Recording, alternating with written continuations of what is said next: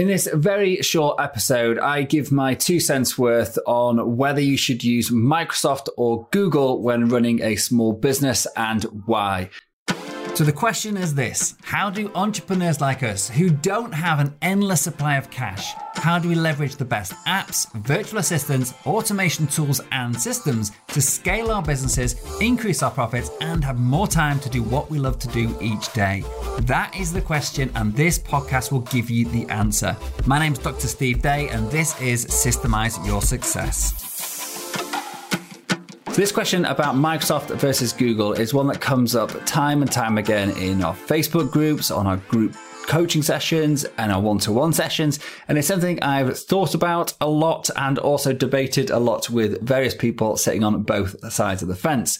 Now, when it comes to free apps such as Google and Outlook and Gmail and uh, Yahoo or your OneDrive and your G Drive, all that sort of stuff for personal use, it doesn't really matter. They all are pretty damn good. And actually, they do the job brilliantly for dealing with your personal matters. But really importantly, when you start a business, you're no longer dealing with personal matters. You are dealing with your business as a business. You need to have people in your business to work with you. And therefore you need to have business grade software and your cloud storage, your email storage, your permissions, your sharing, all of that needs to be a business grade. Now that leaves the question, which one do you go for? Google or Microsoft?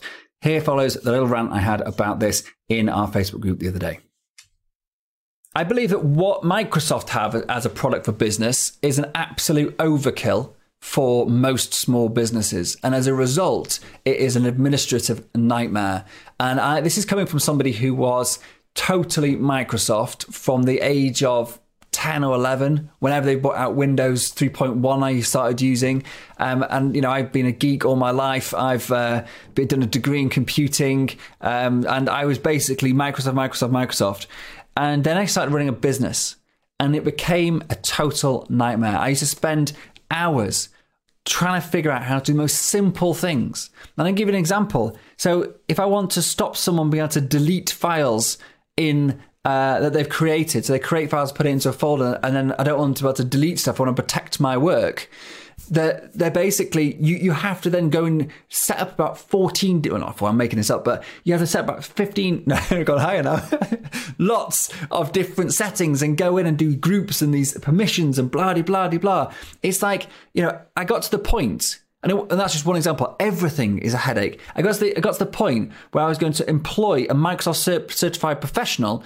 to take care of my admin when I only had two staff because it was taking me so many hours of my week working week away from me doing my highest value work dealing with admin of simple stuff, setting up my drives, my sharing, sorting out my um, delegation to my emails. It was just an overly complicated mess. And I don't believe it's got much better because I speak to a lot of our clients are still on Microsoft and we have lots of uh, interesting debates about that.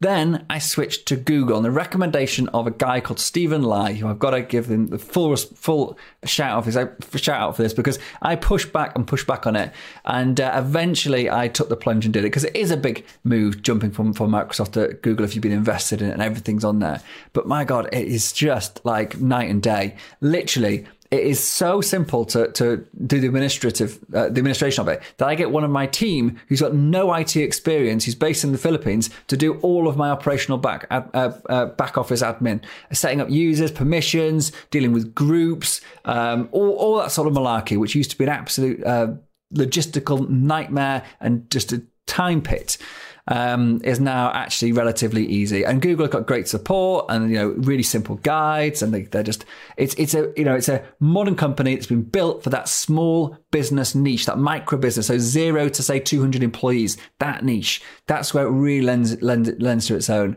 Once you get more than that, you may want the granularity that Microsoft gives you, and you're going to have a team of IT people, and they can deal with it, and you don't care.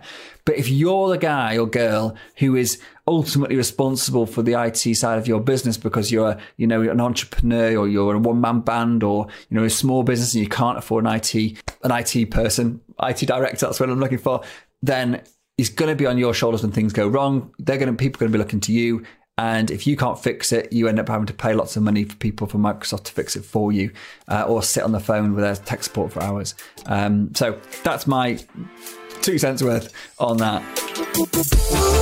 Thank you so much for joining me and listening to this episode. I'm well aware there are hundreds of great business podcasts out there, and you chose to listen to this one, and for that, I am truly grateful. Hopefully, what you heard today took you one step closer to building a successful business so you can share your passion with the world and serve an ever growing number of people. If you got value out of today's episode, then so will someone else you know. By sharing with others what has helped you along your way, you will grow your influence and be the guy or girl that everybody wants to know. So please hit the share button right now and also remember to subscribe to this podcast so you don't miss future episodes. It's impossible for me to cover absolutely everything in these podcasts, so please do head over to systemizeyoursuccess.com right now and download the show notes, transcriptions, and some of my best frameworks and systems for free. Thanks again for tuning in and being a part of this amazing community. Until next time, this is Dr. Steve Day, and you've been listening to Systemize Your Success.